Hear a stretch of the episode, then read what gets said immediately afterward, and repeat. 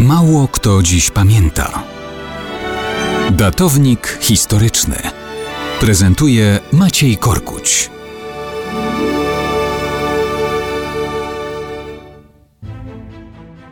Mało kto dziś pamięta, że 11 lutego 1675 roku doszło do morskiej bitwy koło Wysp Liparyjskich niedaleko Sycylii. Nie pamiętamy, jak bogate i skomplikowane były dzieje rywalizacji o różne rejony basenu Morza Śródziemnego. Sycylia była pod panowaniem Królestwa Hiszpanii, ale włoska ludność niespecjalnie była z tego zadowolona. Wybuchło więc powstanie antyhiszpańskie. Liczono na pomoc Francji.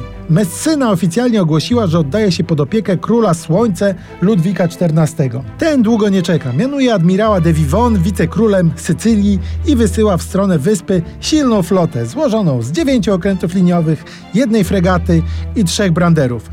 Do tego zestaw statków transportowych z żywnością i bronią. Hiszpanie nie są bierni.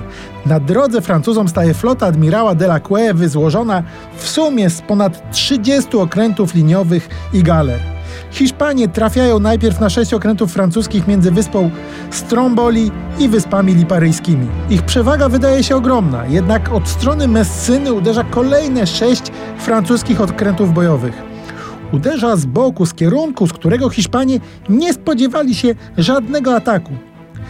Wymiana strzałów artyleryjskich. Cztery hiszpańskie okręty liniowe idą na dno.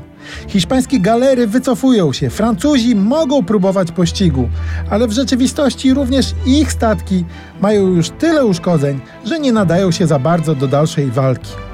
W spokoju więc odpływają do Messyny, kiedy Hiszpanie wycofują się na Neapol. Rozstrzygnięcia więc nie było, ale to Francuzi w bitwie koło Wysp Liparyjskich osiągnęli swoje cele.